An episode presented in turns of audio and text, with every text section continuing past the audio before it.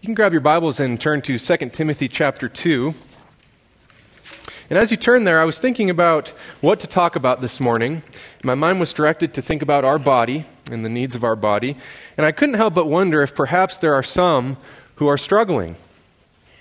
Some who feel like they're just doing okay spiritually. Perhaps life has been full of trials lately and it has you feeling discouraged. Or maybe the zeal and the passion that you once had to pursue your relationship with the Lord has waned. Or perhaps you were once involved in ministry and gospel furtherance, and now you have digressed to just being a church spectator. Now, lest we be tempted to think about some poor soul out there going through this, I think if we're honest, all of us can relate to some degree. We all struggle. We all go through spiritual lows. We all struggle with our zeal for the Lord or our, our passion to pursue our relationship with Him. And friend, if you're discouraged, if you are disheartened, if you're looking for something to pick you back up and put you on your feet, then please tune in to the text here this morning. Second Timothy was written to Timothy, Paul's apostle, or sorry, Paul's apprentice. He was really his most cared for and loved disciple. Fact, if you open to 2 Timothy chapter 1, in verse 1, we see this already right out of the gates when Paul says, uh, Paul, an apostle of Christ Jesus by the will of God, and then in verse 2, to Timothy, my beloved son. My beloved son. Timothy wasn't Paul's biological son, but he was his spiritual adopted son. And Paul loved and cared for him dearly. If you look at verse 3 of chapter 1, this continues. Paul says, I thank God whom I serve with a clear conscience, the way my forefathers did, as I constantly, constantly remember you, Timothy, in my prayers day and night, longing to see you, even as I recall your tears, so that I may be filled with joy. Paul loved Timothy. He had trained him up in the faith and greatly cared for him. Now, prior to this letter being written, Timothy had been Paul's itinerant pastor. Uh, Paul had sent him to Thessalonica, to Philippi, to Corinth. And as a result of Timothy's tested faithfulness, Paul had extreme confidence in him. In fact, listen to how Paul describes Timothy in Philippians chapter 2. He says, But I hope in the Lord Jesus to send Timothy to you shortly, so that I may also be encouraged when I learn of your condition. For I have no one else of kindred spirit who will genuinely be concerned for your welfare. For they all seek after their own interests, not those of Christ Jesus. But you know of his proven worth that he served with me in the furtherance of the gospel like a child serving his father.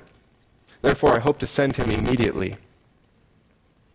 So it's clear that Paul loved Timothy, he cared for him, he had confidence in him, and his plan for Timothy now was to plant long term roots in the city of Ephesus to pastor the people of God there. However, in the midst of this, several trials had come up. Soon Timothy found himself in a situation similar to the one that I mentioned a moment ago. Discouraged, beaten down, timid. Timothy was being attacked as a younger man. People were teaching false doctrines. They were attacking him personally, and eventually they were leaving the church altogether. Therefore, it's fitting that Paul would write this second letter to Timothy to follow up the first. And this letter is a letter of encouragement and exhortation to press on. In fact, you're still in 2 Timothy chapter 1. Look at verse 6. He says, For this reason I remind you to kindle afresh the gift of God which is in you through the laying on of my hands. For God has not given us a spirit of timidity, but of power and love and discipline. Therefore, do not be ashamed of the testimony of our Lord or of me, his prisoner, but join with me in suffering for the gospel according to the power of God. Now, just by the very fact, friends, here that Paul is exhorting Timothy not to be timid and not to be ashamed, likely indicates that Timothy was timid at times. He was ashamed at times. Therefore, Paul's goal in writing to Timothy is to stir about courage and to remind Timothy of the power and the strength that is found in God. And that brings us to our text in 2 Timothy chapter 2. Uh, follow along as I read verses 1 to 7. He says, You therefore, my son, be strong in the grace that is in Christ Jesus. The things which you have heard from me in the presence of many witnesses, entrust these to faithful men who will be able to teach others also. Suffer hardship with me as a good soldier of Christ Jesus. No soldier in active service entangles himself in the affairs of everyday life so that he may please the one who enlisted him as a soldier. Also, if anyone competes as an athlete, he does not win the prize unless he competes according to the rules. The hardworking farmer ought to be the first to receive his share of the crops. Consider what I say, for the Lord will give you understanding in everything. Now, just to continue to build the background and the context for this passage, at the end of chapter 1, Paul gives a couple of commands for Timothy to follow. In verse 13, he says, Retain the standard of sound words, which you have heard from me. In verse 14, he says, Guard the treasure which has been entrusted to you. And then in 15 to 18, he gives a positive example and a negative example of those who have really done that, who have followed uh, Paul's teaching uh, in the way of the Lord. The negative example is all those in Asia who had turned away from him, verse 15. But the positive example in 16 to 18 is Onesiphorus, who had not been ashamed and had been a great encouragement to Paul himself. Therefore, in light of this, in light of the negative example and the positive example, Paul is now honing in on Timothy, starting a new unit in chapter 2. And he says, Therefore, you, my son, you must be strong. In verse 12 of chapter 1, Paul said he himself had not been ashamed. In verse 16, he said Onesiphorus had not been ashamed. And now it was Timothy's turn to not be ashamed of the gospel of Jesus Christ. Timothy was to be strong, as he says in chapter 2, verse 1. But I want to ask a question Where was this strength to come from? Timothy was to endure these trials well and to do so, he would need strength. But was he just supposed to dig down deep within and find some sort of hidden strength? No, that's not what Paul says, is it? Paul says to be strong or be strengthened in the grace of Christ Jesus. Now, what's interesting here is that this is an imperative. It is a command to be strong, which is not surprising if you read the rest of 2 Timothy. It's full of imperative verbs. Paul, writing through the Holy Spirit, uh, wrote instructions for Timothy to follow that likewise we are to follow and adhere to. But what's also interesting about this verb, be strong, in verse 1, is that it's a passive. In other words, it wasn't to be done by Timothy. Even in the parsing of the verb itself, there's the indication that Timothy did not have the ability to carry this out on his own and the strength to continue, to persevere, to rise up in the midst of trials wasn't to come from within, it was to come from Jesus Christ.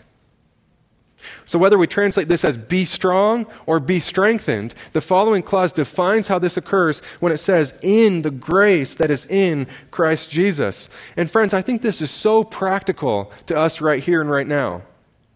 Again, who has not struggled spiritually? Who has not had some doubts and been kicked around by sin? We all have. But it's important to consider that our response should not be to be discouraged. It shouldn't be to give up. It's not even to just dig down deep within and get her done. No, rather, it is to be strengthened by the grace that is in Christ Jesus. We desperately need the Lord's strength, not our own.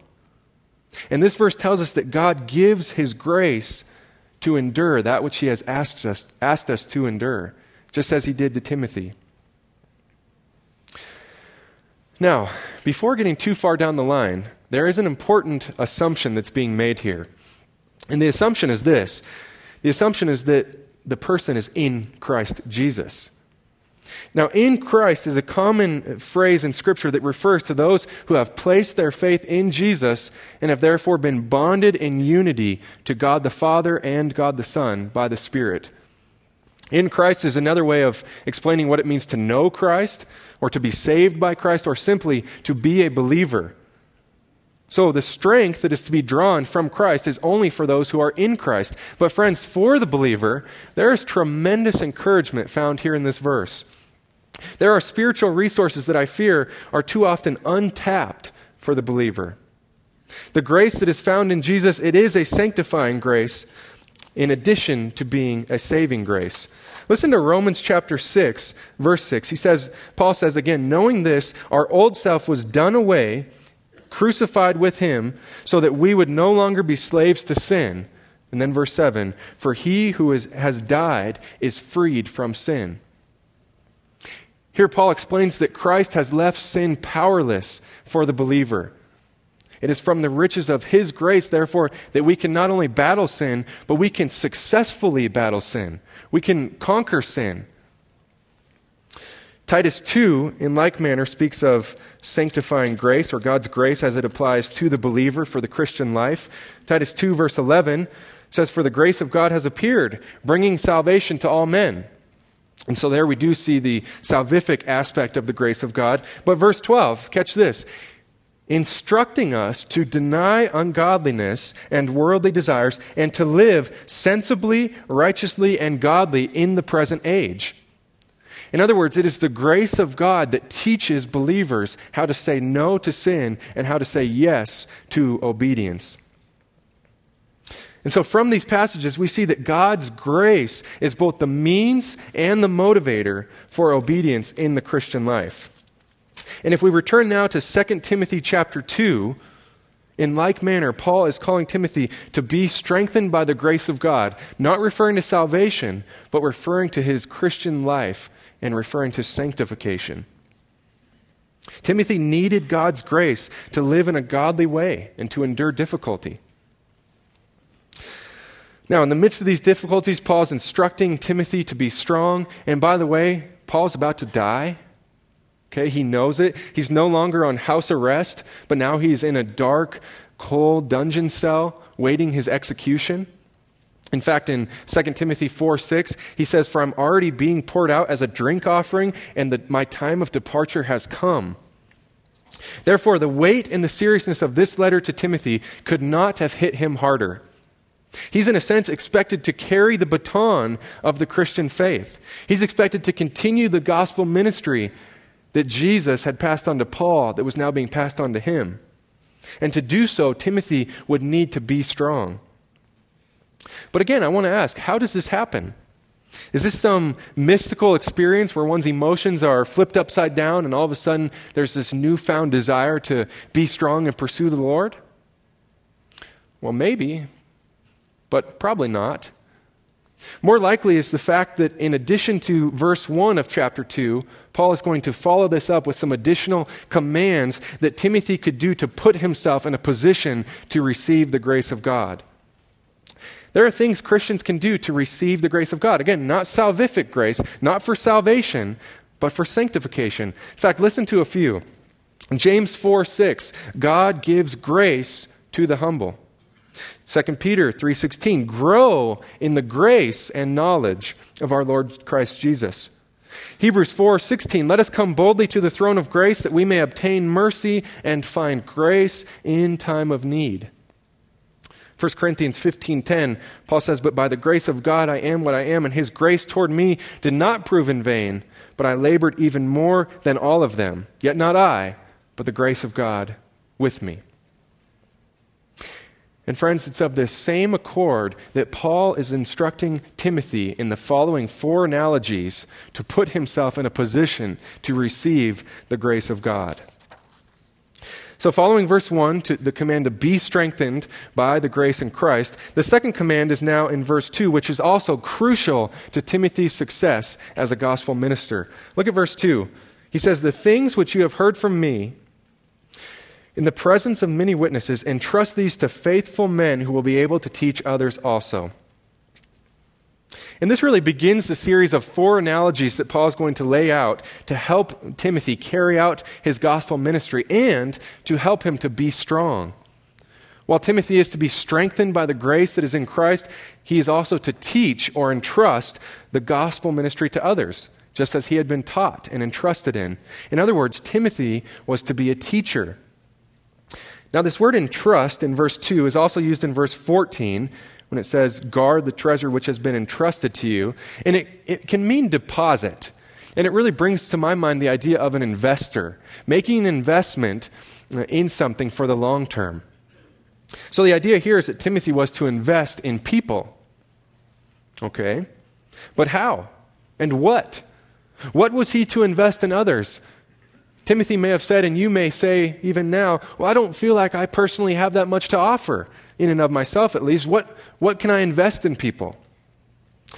Well, I think verse 14 of chapter 1 gives us that answer when it says, Guard through the Holy Spirit who dwells in us the treasure which has been entrusted to you. And this treasure was nothing other than the gospel of Jesus Christ. The good news that Jesus is Lord and that he has conquered sin. Timothy was to invest in people by teaching them the gospel and all that Scripture has to say pertaining to life and godliness. You see, teachers are always looking to the next generation, they're always looking to the future. And in the same way, then, Paul is passing the baton to Timothy to pass on the Christian faith to others as well. And friends, this baton is handed to us. This verse really cannot be overemphasized. In fact, I want us to pause for a moment and just reflect on this for application's sake. We as Christians are called to this same ministry. We are called to make disciples in this same way. So, men, I just want to ask and challenge are you investing in younger men? Are you teaching them the scriptures? Are you teaching them to obey? As Jesus said in Matthew 28, verse 20, teaching them to obey all that I have commanded you. Women, this verse doesn't exclude you either. This verse is not merely directed toward training pastors or just men. Actually, the word used here that's often translated uh, within faithful men is a generic term for mankind. It's a gender neutral term. But further, elsewhere from Scripture, we can see direct commands for women to teach younger women. So I want to challenge and ask are you teaching younger women what it looks like to be a godly woman, a godly wife, a godly mother? A Titus 2 or Proverbs 31 type woman. This, friends, is the mandate that we all have from this verse. In fact, within this verse, we see not one, not two, not three, but four generations of gospel ministry. You've got Paul teaching Timothy, who was to teach faithful men who would teach others also. And somewhere down the line, we have been a product of this gospel succession. Therefore, are we going to be the ones where the buck stops? Are we going to be the dead end or the weak link? Think for a moment with me. Jesus began his ministry with 12 men, and from those 12 men, the entire Christian church has stemmed. Now, God in his sovereignty has chosen to use man as his instruments of furthering the gospel, and you and I are part of that. Now, I want you to imagine if every Christian in the world and in Grace Bible Church decided no more ministry. I'm not sharing the gospel, I'm not discipling or investing in anyone else. Hypothetically speaking, how long would it take for this church and the church as a whole to die out? One generation. It would take one generation. Because the means that God has employed in furthering the gospel is you and I, is people. Now, friends, believe me, I, I, I, believe and trust in the sovereignty of God, but there is an aspect in which the church and the furtherance of the church is dependent upon us to train up faithful men, to train up faithful women, to train up gospel ministers. Therefore, we must be faithful to obey our part in this. And further, we get the privilege to be a part of this. We get the blessed privilege to be a mouthpiece for the God of the universe. now, is this intimidating? You bet. Right? Maybe you feel, well, I can't do that. I don't know how to disciple someone. Well, good. Then perhaps you're right where Timothy was. Don't forget the context. Timothy is scared, he's timid, he's being attacked by older men. Perhaps he fears man. Therefore, that's why Paul is encouraging him in verse 1 to be strong in the grace that is in Christ Jesus. This strength was not to come from within himself. And just in the same way, it's not to come from within ourself, but it is to come from Christ. Christ gives grace and he gives strength to do that which he has asked. It's no coincidence that verse 2 follows verse 1, because in order to carry out verse 2, he would need the grace of God. And so, by the grace that is in Christ, Timothy was to be a teacher or an investor in others. He was to teach that which he had been taught, or in other words, he was to have a successive perspective, one that viewed the future of those who would succeed him. And following this, Paul is going to continue the analogies for the Christian life. Look at verse 3. He says, Suffer hardship with me as a good soldier of Christ Jesus. No soldier in active service entangles himself in the affairs of everyday life so that he may please the one who enlisted him as a soldier. So now, here, in addition to a successive perspective, Paul is now calling Timothy to have a vertical perspective. With the command in verse 1 to be strong in mind, it's almost ex- expected that something difficult was going to come his way. And I think in verse 3 we have that something difficult. Paul says, Timothy, you must have a vertical perspective, like a good soldier who desires to please his master, even unto suffering. And again, friends, is this easy to do on one's own? Is this even possible to do on one's own? To suffer for the sake of another, one whom Timothy and we have never even seen face to face, that being the person of Jesus Christ. No, I would say this isn't easy and likely not even possible. Therefore, how much more important is the command in verse 1 to be strong or to be strengthened by the grace that is in Christ? By, by the grace of God, saints have suffered tremendous things down through the centuries of church history. If you start with the 12 apostles and track it up to today, people have suffered tremendously unto death by the grace of God and for God's glory. And friends, this is really something that we cannot avoid as Christians. Just within 2 Timothy alone, three times Paul calls Timothy to suffer. In chapter 1, verse 8, he says, Join with me in suffering. Here in chapter 2, verse 3, and then again in chapter 3, verse 12, he says, All who desire to live godly will be persecuted. But, friends, I want to encourage you just for a moment as a little rabbit trail, just encourage you about the result of suffering as believers. Suffering produces assurance of salvation. 1 Peter chapter 1. As you go through trials, you realize your faith is legitimate. Suffering produces longing for heaven. Suffering produces reliance upon God. Suffering strengthens faith. Suffering can really be summarized by saying this God wastes no suffering for the Christian. In fact, Romans 8:28 tells, tells us so It says God causes all things to work together for good to those who love God. All of it is used for the ultimate good of bringing glory to God's name. Now, this wasn't going to be easy for Timothy, just like it won't be easy for us. But God will provide the grace in time of need so that his beloved ones can endure suffering. Now, the analogy being used in verses 3 and 4 is that of a soldier. Look again at verse 4.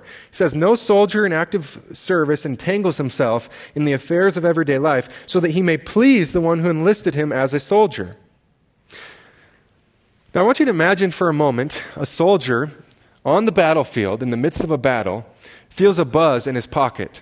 And upon feeling the buzz in his pocket, he retreats to his bunker and bunkers down and pulls out his phone to check his latest Facebook update.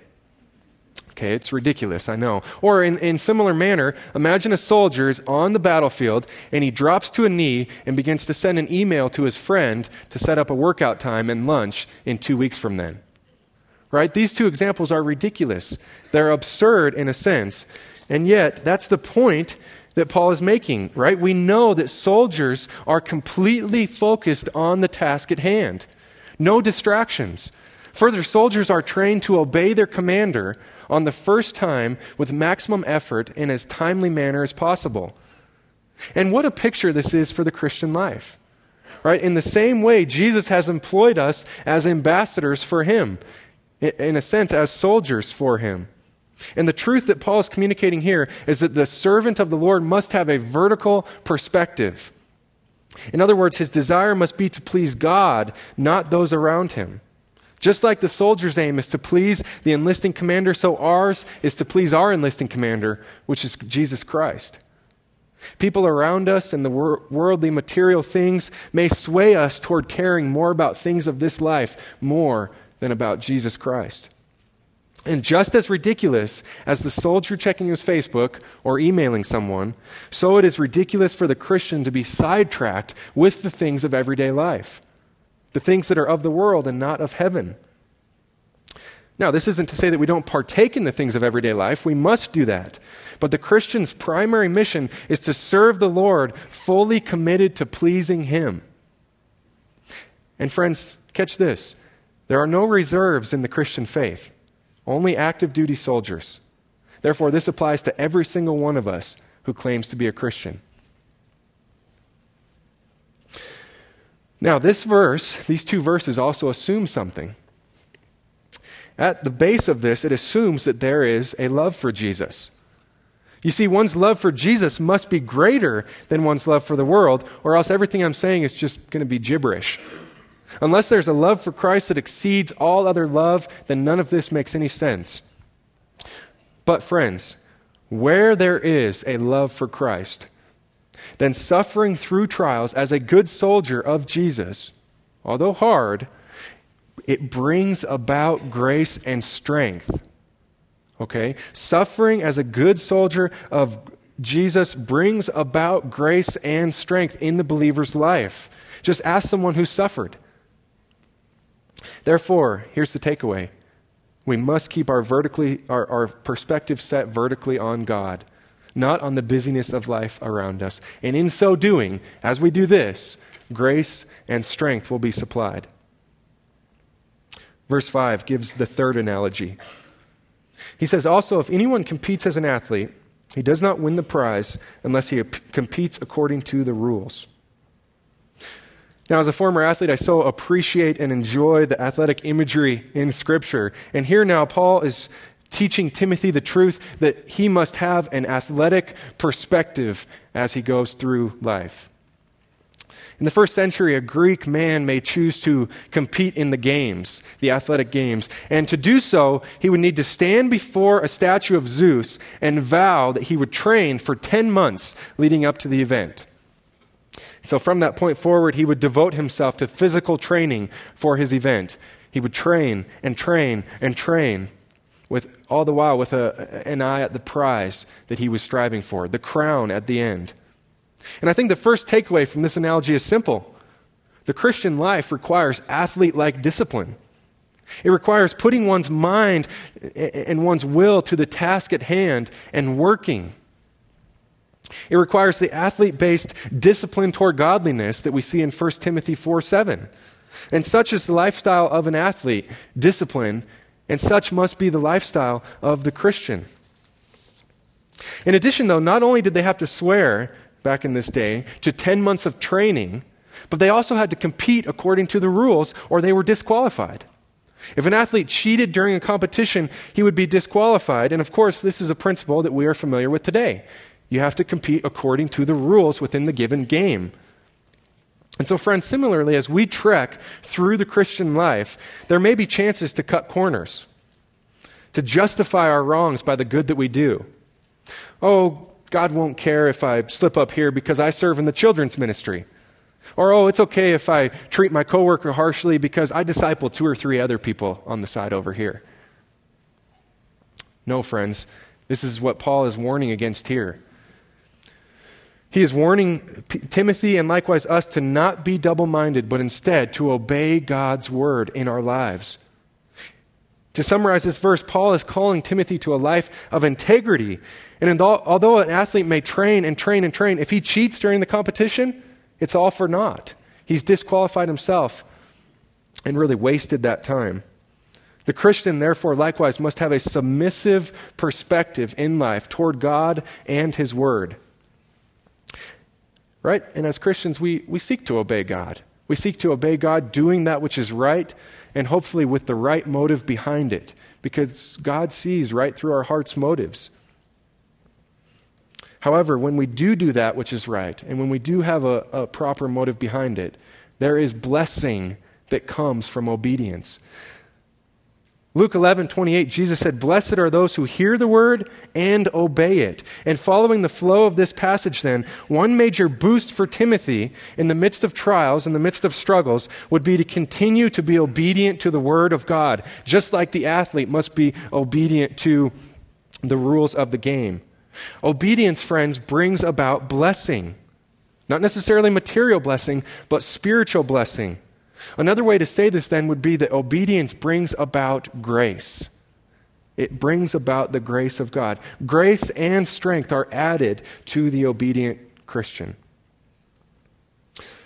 And so the athlete, he trains, he trains, he competes according to the rules. And in addition to these characteristics, we know that an athlete's eyes are set on the prize.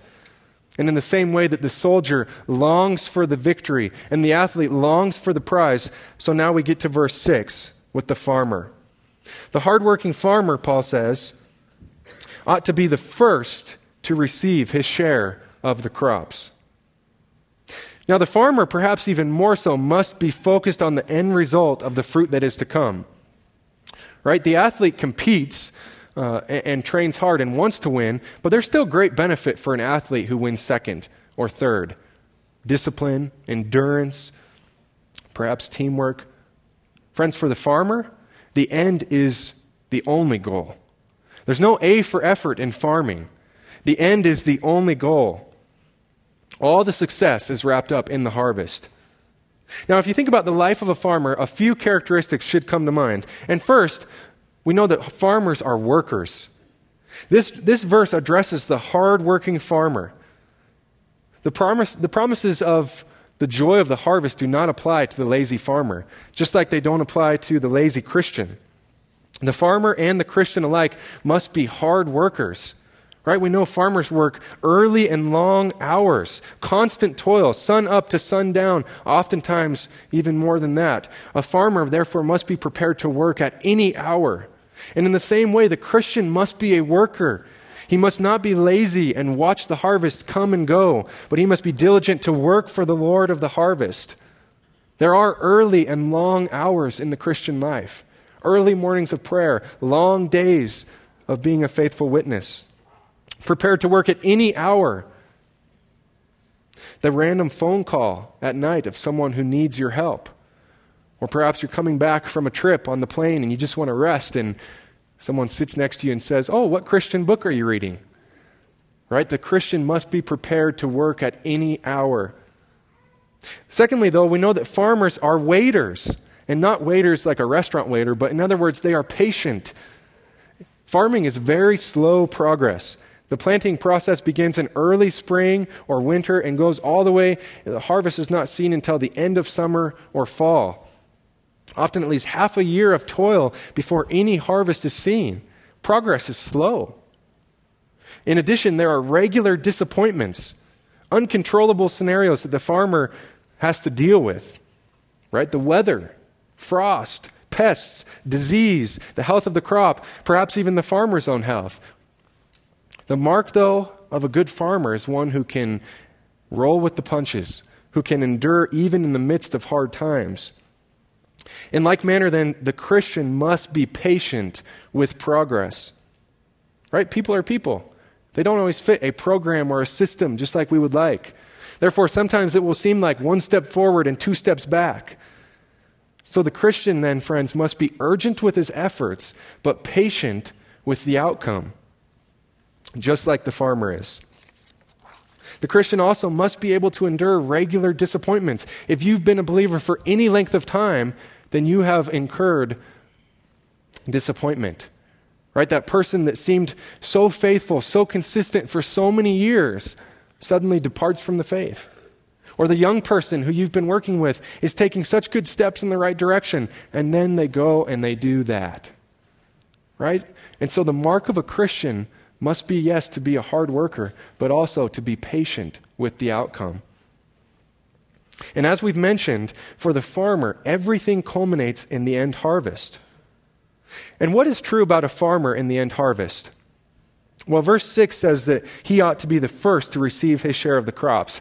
And I couldn't help but think about um, I grew up here in the valley with my mom and stepdad, but my grandparents were potato farmers in southern Idaho. And I remember growing up, many times in the afternoon, Grandma would take us to the spud cellar, and we would open up the big doors. And as a little kid, you're just shocked by this mound of spuds that seems to go forever back into the cellar. So, of course, we'd go scrambling up the pile of potatoes and pick out the coolest shaped one or the biggest one, and we'd bring them home and cook them up and eat them for dinner.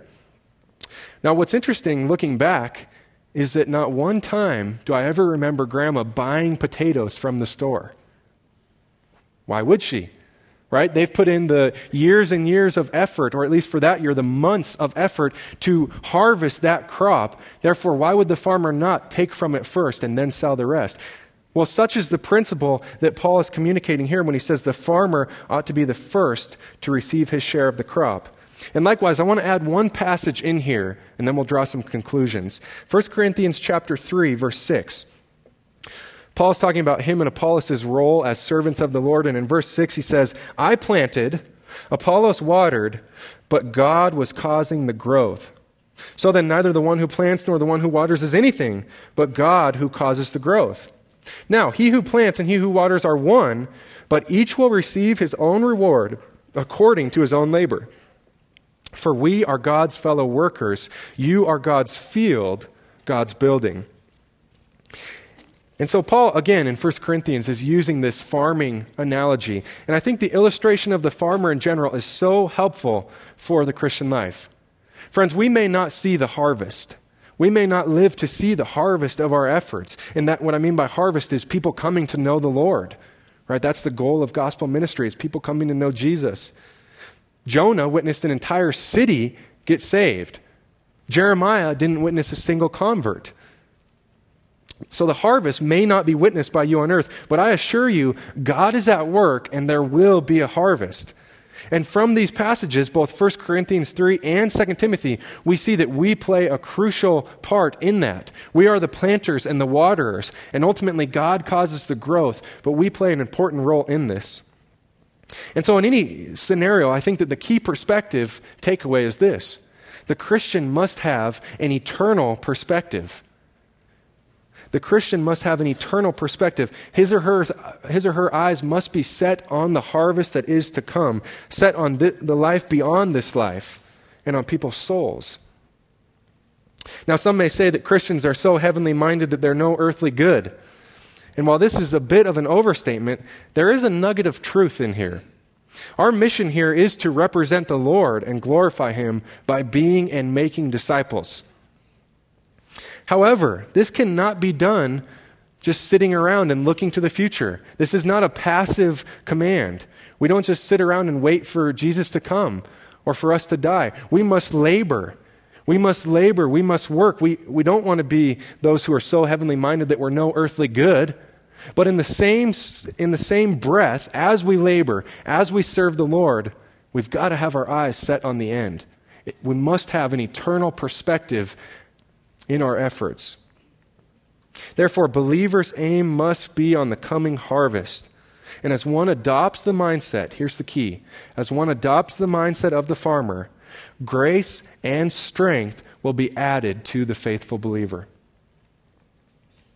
To close, Paul says in verse 7 Consider what I say, for the Lord will give you understanding in everything. There's been a lot packed in here. Four analogies within seven verses. And Timothy would need to spend some time thinking about this in order to get it right. And just as a side note, do you notice here this verse assumes that there's a correct interpretation and an incorrect interpretation of Scripture? If not, Paul could have said, eh, interpret this however you want and apply it however you want. But that's not what he said. He said, Consider this, what I've said, and the Lord will give you understanding.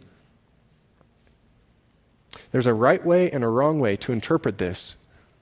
And so it takes time to think through something, think through Scripture, particularly this, with a biblical mindset, arriving at a biblical interpretation, and then from that, a biblical application in our life.